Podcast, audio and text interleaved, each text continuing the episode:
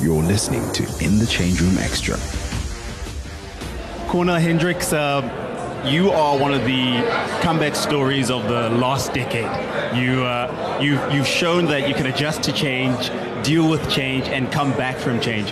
You're looking ahead to the 2020 uh, Super Rugby, Vodacom Super Rugby season.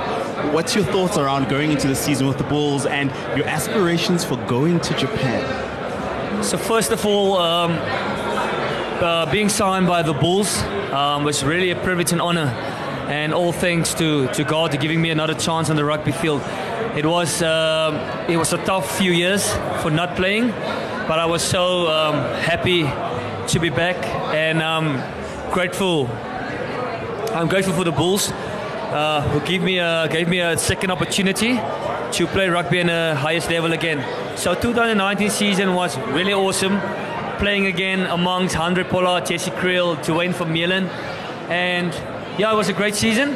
Looking forward to 2020, and I still have a lot of hope to play um, for the Blitzbokke in the Olympics games. Yeah. So um, the Bulls, the Bulls really looked from the outside. The Bulls really looked like they had the key ingredients to going all the way last season, at least a, a, a really deep run. This year, you guys have a lot of guys who've left, experienced hands who've left. How do you see the guys adapting to to those transitions as you as you as you buckle down and go for it this season? Yeah, I must say credit to Coach Porter and all the coaching staff like Chris, uh, but also running the the attacking um, attacking side, and obviously to the defensive coach as well, um, Pine Pienaar. So the whole coaching staff played a very um, important role, and obviously losing a lot of senior players like Handré Pollard, Duane Vermeulen, Schalk Brits, Jesse Kriel, and uh, obviously our two big locks, um, Snyman and Jason Jenkins.